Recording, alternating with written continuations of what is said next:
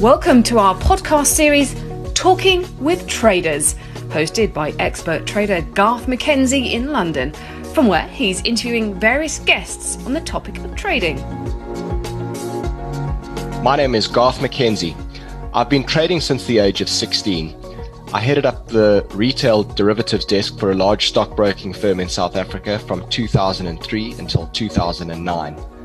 After that, I left the corporate world and I started traderscorner.co.za, an online service that caters to DIY traders providing analysis and trader education. I also ran the Traders Corner TV show on Business Day TV for over 10 years from 2009 to 2019. I've recently relocated to the UK and I trade both the South African and the offshore markets. Through this series, we hope to connect traders with other traders across the globe to share information, tips, and general advice on derivatives trading. The podcast series is brought to you by IG, a world leading CFD provider. On to today's episode. Joining me on the podcast this afternoon is Greg Davies, and Greg is the head of uh, wealth and and uh, head of wealth at Kratos Capital. And Greg, um, I, I, look on your Twitter profile and I see on the top of your your background image on the Twitter is a, a image of the JSE floor. And I know you've been around the market for a long time. Uh, I presume you were on the floor back in the day. So uh, welcome, Greg. It's good to chat to you. Yes, well, Garth, thank you for the opportunity. Nice, nice to be in touch again. Um, yes, um, that, that's actually a painting which I think is hanging in the in the, the new JSE building um, of the of the trading floor from back in the day and um, you, you, kind of look at it and you and you know it's sort of based on a photograph and recognize some of the the faces there. But that's actually where my career started. I was very fortunate that my dad was a stockbroker at a company called BC Davies and Company. Um, and once I finished my national service and finished studying, I desperately wanted to get into the stockbroking game. Um, but my dad, he probably he probably he realized how, how tough it really is and he tried to dissuade me for quite some time. And then eventually we came to agreement. At the time he had a, a farm out at Hennops River and he said if you work on the farm at the weekends you can come and work at the stock exchange during the week. And um, and after uh, after put, putting up with the farm for a, for a while I actually grew to to love it really. And uh, obviously the stock market's been in my blood. I can remember sitting around the dinner table with my dad telling me stories of things that happened on the trading floor and having a good giggle. So stocks and shares was something we, we spoke about from a very young age in the Davies household. Yeah, brilliant. Like father, like son.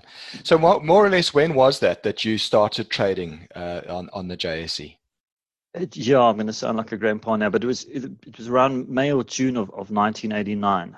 Okay. Um, so. I actually remember the day. The first thing I did was there was a firm called Rice Rinaldi, and they were listing of uh, business called Aurora Granite, and I was tasked with holding a, a video camera and filming the. You know, those days when a sh- new share listed, it was quite a formal process. Someone would ring a bell, and uh, the, sh- the, share trading would would would start. So, so I made a recording of that. And it kind of it was kind of nice to the first time you're on the floor. It is quite an intimidating place, and at least I had a ca- camera in my hand, so it looked like I had something important to do. but those days on the floor were a lot of fun from from guys that I've spoken to. I mean, I, I only joined the market uh, formally in in 2001, so by that stage the floor had long since closed. But you know, chatting to to uh, older guys in the market, old stalwarts, the likes of yourself and other well-known figures in the in the industry, it seemed like those days on the floor really were golden, and and you had a lot of fun back in those days. Yes, a lot of fun, a lot of characters, completely different way of, of trading to what we're doing now. Um, you had, you know, grizzled old traders that had been there for, for years, and you had sort of almost a hierarchy where there were certain people you'd have to go and greet them each morning and say, Good morning, Mr. So and so, good morning. Otherwise, sooner or later, someone would come and give you a punch on the shoulder and say, Why didn't you come and say good morning? And obviously, you had your bigger broking firms which would have a, a team of traders which would you know each one would specialize in a, in a sector. And if you were a smaller broking firm as a as a trader you'd have to get in and, and mix it with with people that you know were dominating in, in a certain space. So a lot of relationships were made there. People were taken out for lunch and and and that kind of thing. And also a bit of a drinking culture as well. You know we used to always say if you the red room, which was the members' bar, was on the same floor as the JSE uh, trading floor.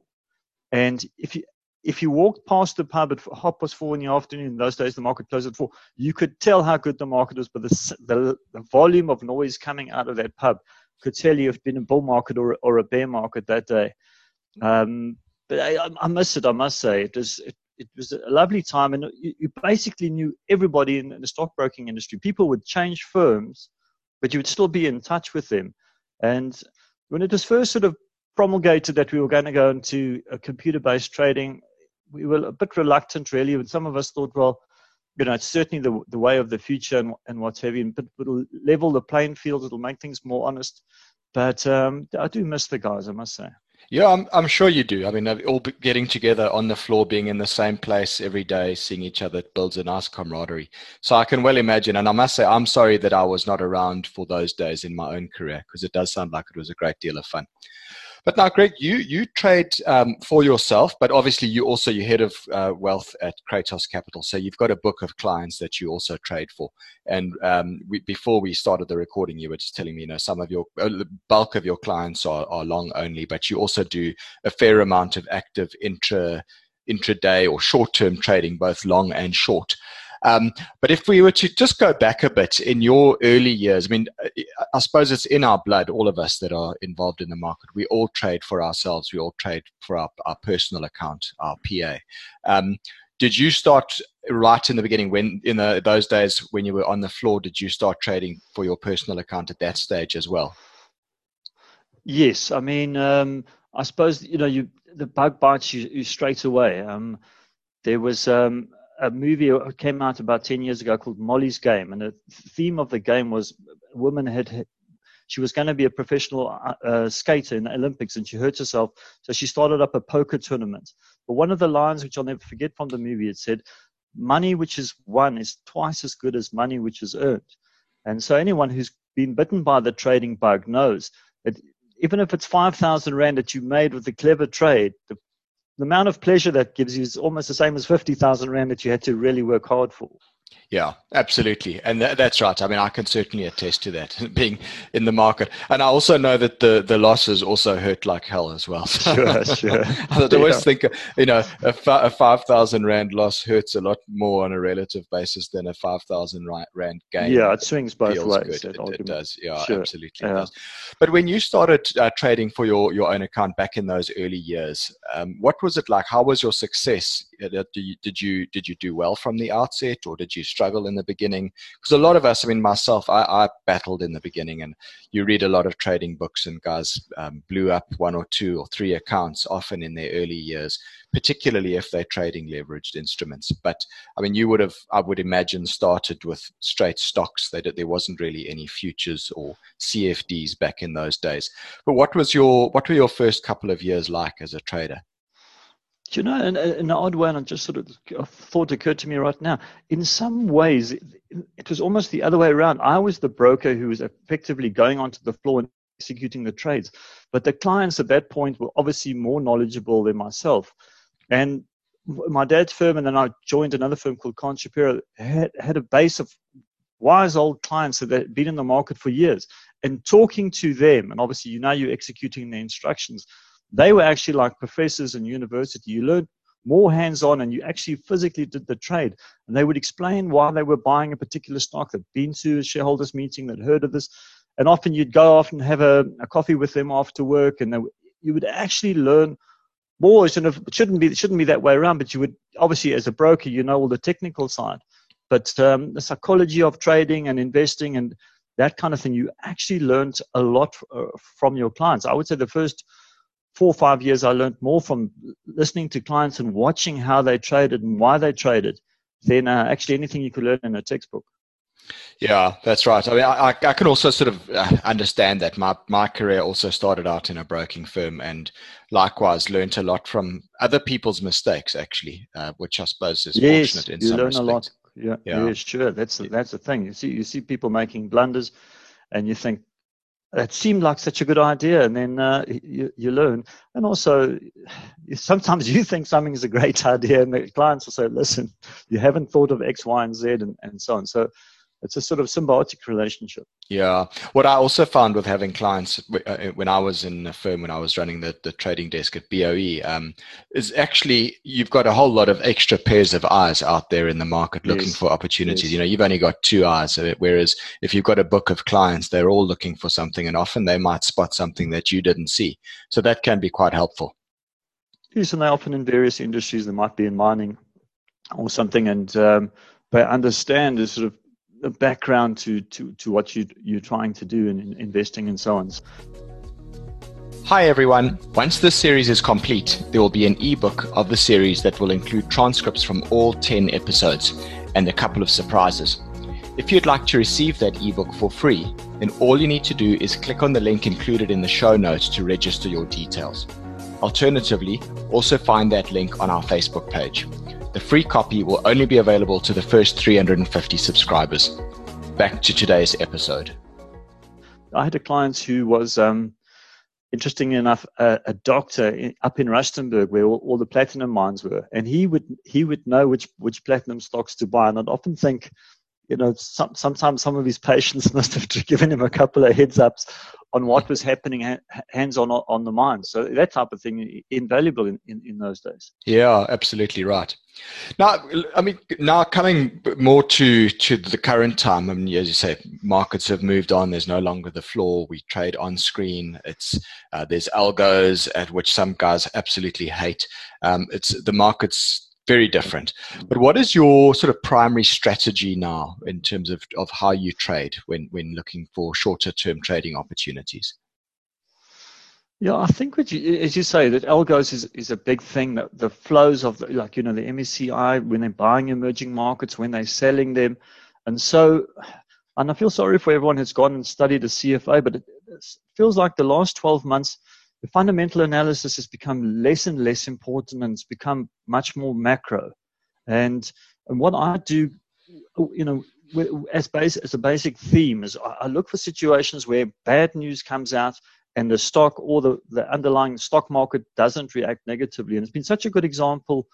These last two weekends, we've had obviously Moody's downgrade us, and the, and the Rand initially weakened and then came back, and then the market didn't collapse. And it, and then obviously you had Fitch uh, this this Friday, which gave us more or less the same thing. And again, the market didn't fall back. So twice the market was telling you a lot of bad news is already priced in, and a really a dose of really bad news comes out, and the stock a stock doesn't fall or a market doesn't fall. For me, that's um, a sign to to go into the stock. I do I do believe in technical analysis, and I do think before you buy any stock or do any trade, spend 30% of your time that you're going to do thinking about the trade looking at the, the technical analysis, looking at the volumes, looking at the support levels.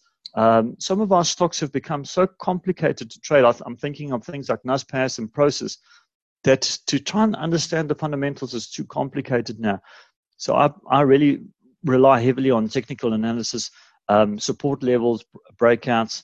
Uh, you know, when stocks are are back on a support level, they break up or down from there. Okay. Yeah. I mean, that's very similar. I, I, agree with that. And I think that fundamentals, look, I think fundamentals ultimately do win out in the long run, but, um, but technicals are what measure the market sentiment in the short term. And uh, for that reason, likewise, I'm also very much a technically driven trader. And I, and I think that um, your technical analysis is probably the best tool of measuring that market sentiment. And it will give you a great deal more insight than, than any sort of deep fundamental analysis will do for a short-term trader. I'm saying. Yes, if you you know you, if on on the spot on the moment if a client saying to you, do you think we should buy X Y Z at, at these levels? I'll always pull up at least a three month chart and have a look, you know, where the stock's been trading, where the volume's being done, and volume's very very important, uh, and then sort of form a picture in my mind of, of where I think it's going forward from there. Yeah, and your time frame on trades, you know, because every trader has a different style, or uh, yeah, there's not one size fits all kind of model. I mean, some guys are very ultra short term, trade the market intraday, job it in and out several times a day, and go home flat at the end of the day. And then there are others that take a sort of a more medium term type of approach. Um, I, I, certainly fit into that latter camp. What, how would you, you know, what, what is your outlook? Do you trade? Um, ultra short? Are you sometimes an intraday trader, or or would you say most yeah, of your trades are more than a, more a couple of days? Yeah, Kratos, where I work, was originally founded as, as a proprietary, a, day trading operation, and I would say 80% of the people there are, are day traders. And I think my initial idea of joining Kratos was I'm going to be in a room with 40 day traders. Obviously, I, I can't copy their trades, but you'd have that pool of knowledge of people that are trading shorter term and ideas would come up all the time and said, why not use use those ideas and, and offer them to, to, to private clients to trade, obviously trade for, for myself.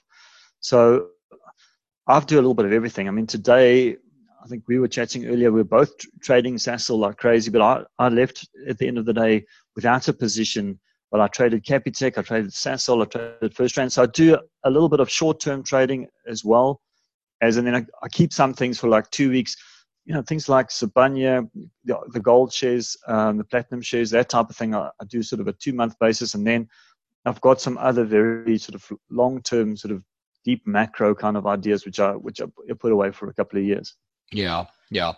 And when it comes to risk, um, how do you approach that? Uh, and, and, I'm thinking here more particularly with your shorter term trades, um, because obviously we all, you know, get it wrong occasionally. We like to get it right. And the, the, secret in this game, I suppose, is being more right than wrong and being and, and making more when you're right than what you lose when you're wrong. But there are different approaches to risk, and uh, the the standard uh, thinking with trading is that you never risk more than 2% of your capital. Um, some guys say that it's, you know, less than that, that 1% is the right number. How do you approach risk? Are you as rigid as that in terms of uh, where you would put a stop loss or how much money you're willing to lose on a trade? Or, or how do you approach risk? Yeah, the one thing which I, I, and I mean, I think maybe I'm a contrarian in this, but I don't really believe in hedging. I, someone I was reading an article said hedging is for, for gardeners, really. Um, you've got to have some some risk, really. Um, but yeah, I think the basics are, are, are, there. You know, make sure, especially if you're trading on contracts for difference, make sure you've always got plenty of margins. If I short a share, I'll always look to where, where it was at its all-time high, and I'll make sure I've got enough money. If it retraces to that, that I'd still I'd still have enough margin where I won't be stopped out. Um, but yeah, I think sort of one to two percent, uh, you know, of your capital uh, on each trade. But um, it's almost like each share's got its own personality. So I sort of I sort of mold my thinking to each particular situation. I don't have that really hard and fast rule. A lot of it's guts and, and looking at the at, at the screen at the moment. Yeah, that gut feel, I must say, is it's something that I think those of us that have been around in the market for a while, you know, know that that's you can't teach that. It just takes time and experience to develop that gut feel. Um, we were talking earlier before we went uh, on the recording, and you mentioned Sasol. And um, we're recording this today. It's the 8th of April for those that are curious. And if you go and look at the trading history in Sasol on the 8th of April, you'll see that it was the most incredible movements in that stock today. I mean, it traded a range from uh, what 50 rand up to 85 rand, I think, during the day today. And um, where, oh, the, the, where in the world does a, a, top 40 share move move in that? It's trading like a penny stock. And I mean, from Monday morning, the market cap is 20 billion. By Tuesday afternoon, it's 50. By mid morning on Wednesday, it's, it's back to 40. So, I mean, you are moving billions of rands worth of market cap in and out. And I think we were saying before, there, there's got to be a story behind this. Something's, you know, what always happens with these dramatic moves is we're all puzzled by them. We trade as well as we can. They don't make any sense. Um, a little bit of luck involved, but in a week or two, um, the story will come out. I think with Sasol, fairly clear that they're going to need some sort of rights issue or some way of raising more capital. Um, and so that's, I think that's, I think that the professionals are all saying, be careful of Sasol. And uh, a lot of private clients just went wading in there and they, and they were right. Yeah, yeah, absolutely. I mean, it's been an incredible stock to trade lately. Um, Greg, obviously, all of us as traders have a story, and um, and we've got our story of our best trades and our worst trades in, in our careers. Do you have any specific trades that stand out for you in all your years in the market? Let's start maybe with the best, uh, and uh, and are you able to share that that with us? Yeah, I suppose it's a, it's definitely the best trade I've ever done, but in a, in a way, it's got a sort of sad ending. You're listening to Talking with Traders, a podcast series brought to you by IG, a world leading online trading and investment provider. If you haven't checked out the IG online trading platform, please do so and visit IG.com. Also, make sure you subscribe to the podcast series on your favorite podcast app or website by clicking on the subscribe button, and you'll be notified weekly as we release new episodes. I, I was working for a company called Greenwich, um, and it, it, the company was doing really, really well. And it was the NASDAQ bubble time, and we were listing new companies. Of course, the NASDAQ bubble burst, and uh, Greenwich unfortunately um, dissolved, and I, I was sent on my way. And I joined a, a firm called Anglorand, and I'd been there for about a week, sitting in a room with, with guys which I didn't know that well. And one of them one morning said to me, Would you like to come to the Cash, shareholders presentation? I said, Cashbuild, I've not heard of it, but I thought, oh, the phone's not ringing, and, and I might as well go and learn something. Um, so we arrive at the Cashbuild shareholders meeting uh, was sh- share pre- presentation, you know, for investors, and he and I are the only two people there. Um, Pat Goldrick's there, and he introduces himself, and now I'm furious with myself because I don't really know what to, what business Cashbuild is in. And he said, "Well, you know, there's no one's turned up. Let, let's let's go and have lunch." Uh, we sat down with himself and, and the FD, and we sat around speaking about the company. Um, and Cashbuild was trading; it had fallen, and had bought Pat in from from Ireland to turn the business around. And he explained the whole hardware business and how they were going to expand and the size of the market uh, which they were going to try to penetrate. Um, so I ended up buying shares at, at about three rand or four rand a share. Um, and eventually sold it. That was around 2001. Ended up selling it in about 2003 for about about 55 rand a share. Uh, that's the nice part of the story. The sad part is, I think, as you probably know, Cashbuild ended up going as high as 500 Rand a share. Um, so, as close as I was to the story, I still couldn't believe my eyes when I saw it 55 Rand. And eventually, it was spinning off dividends of, you know, two or three Rand a year. So, I would have got my money back in, in dividends as well. Unfortunately, I put quite a few of the clients in, into the share. Um, and it, it sort of stood me in good stead. You know, the clients sort of, oh, this is the guy that found us Cashbuild. So, it, it had many positive spin-offs that relationship. Okay, well, that's a wonderful story, and yeah, it's that's been a great company. I mean, obviously, been affected by the downturn in the economy uh, more recently. Yes, the share but, price is pulled. I was looking at it today; it's back to about 130 rand. Yeah, yeah, yeah. So it's you know had that massive run up, but it's not been immune. And I mean, it is a company that grew quite aggressively um, and and I think obviously has been like so many other companies a victim of the the Zuma years in South Africa and the very weak econ- economic environment that we've seen in the country. And um, if we then move on to your worst trade. Yeah, I was actually looking up the dates when I saw your email with the questions. So what happened in about 2007? Um, and I mean, just remember the market had been on a tear from about 2002 to 2000. and obviously, the crash, which kind of first signs were 2007, eventually took place in probably about May or June of 08. Um, Primedia was listed then, and the share price had, had been slowly improving and been in the mid teens of 17, 18, 19. And eventually it was announced that there was going to be a, share buyout at about 24 Rand a share.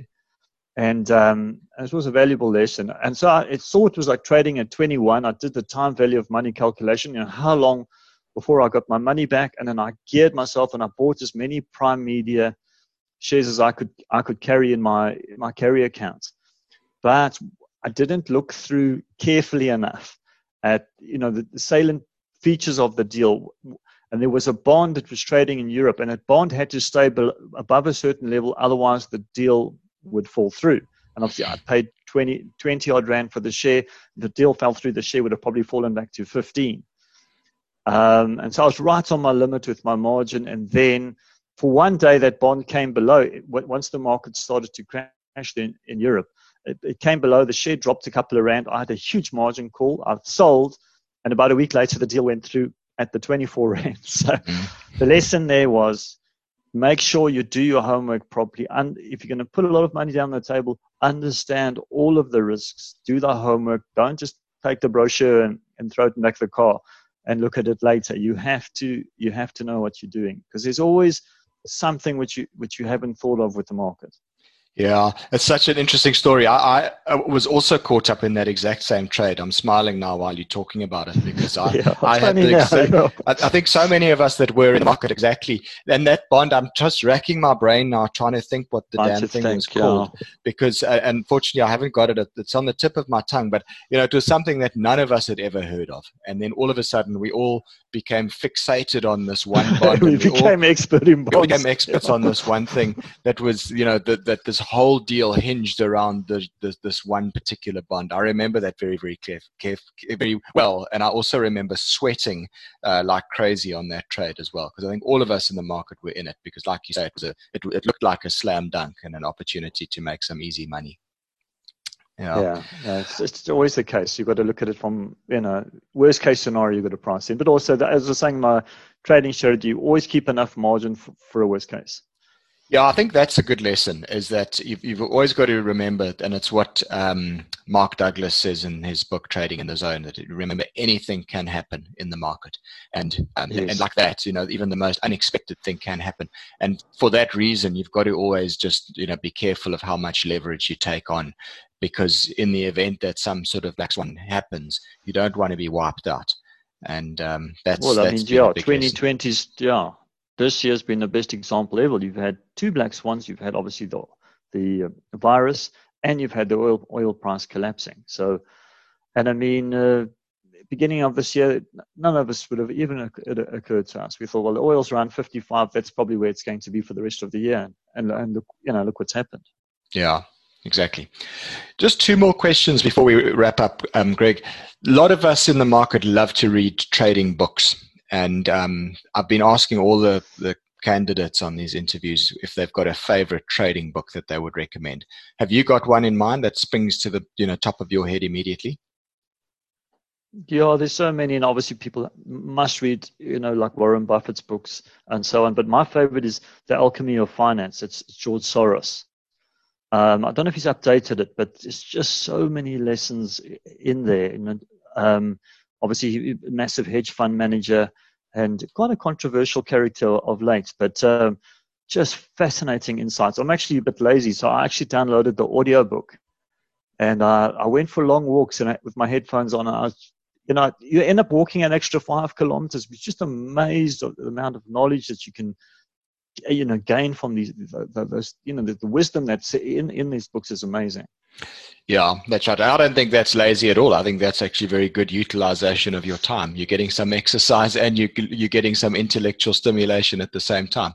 Um, yes, your I, mind is not on the on the how, how hot you are walking around. Yeah, exactly. I, I listen to. I, in fact, most of the books I consume now are actually audio books because you can and do you it can while get you're. through a lot more. You can uh, get through a lot more, really. really well, that's can, it. You know. I mean, I, I, find I you know if I go to the gym and I'm running on the treadmill, I'll listen to an audio book. Or if I'm catching the train into London here, I'll listen to an audio book or dare I say, even if I'm cleaning my house now that I live in the UK and don't have domestics in here well, listen, to help us. Yeah. You know, so I, I, find myself putting my headset on and actually, you know, while I'm vacuuming the house, I listen to an audiobook and it's actually, instead of it being a complete, you know, useless waste of time, it becomes productive time to listen to an audiobook yeah. while you're doing something else. Mm. So, yeah. I think all, all traders like to be able to do two things at the same time. Yeah, indeed. so last question then, Greg, before we wrap up is, um, you you guys at Kratos do get a lot of youngsters that come in there and um, take up a desk the, and, and, start trading. If someone, a youngster, came to you and said, "Look, I want I want to start trading. This is a career that I want to get involved with," what two or three pieces of advice would you give to a youngster starting in this business? Yeah, I've sort of sat in on those meetings, and uh, and really, it's it's tough. And I mean, uh, the guy which runs that division um, always says to these young traders, you can come and sit here and you can trade, but you've got to say to yourself, you could, if you're doing trading for a living, you might go 18 months without an income. And if you can't do that, then, then, then you mustn't trade. So you do get youngsters still sort of, you know, with their parents and, and that kind of thing. Um, or, or people have got into their 30s, sold a business, built up a lot of capital, which they, they can fall back on. So tr- trading for a li- living is, is really tough. Um, I suppose all the basics really risk stop losses are so important. you know, in everything. I even my long-term equity stocks, probably something that's taken me a long time to learn. But as much as you love a share, you still got to have a have a stop loss for it. Even if you've said I'm keeping this and, until I retire. But on the trading, I think it's probably read read a lot of books, spend time talking to successful traders, asking them, you know, for, for advice or if you see some, you see, you know, what level would you get in, what level would you get out. So as much time as you can spend around experienced traders, I think that that's probably the key. Yeah, yeah, great advice. Well, that's it then, Greg. We, we've run out of time, so I'm going to wrap up the interview there. It's really been fascinating talking to you. I knew it would be. It's always great talking to guys that have got such a lengthy experience in the market. So thank you very much for your time today. I, I appreciate it. I think the listeners are in for a treat listening to this podcast when it comes up in the next couple of weeks. Great. Thanks, Garth. Take care, Greg. Thanks so much. Great. All the Cheers. best. Ciao. Bye. Thanks for joining us for today's episode of Talking with Traders, brought to you by IG, a world leading CFD provider. We really are privileged to have such a leader in the field of online trading involved in this series. Please follow us on Facebook and engage with us there. And a reminder to make sure you subscribe to the series by clicking the subscribe button on your favorite app. Till next time.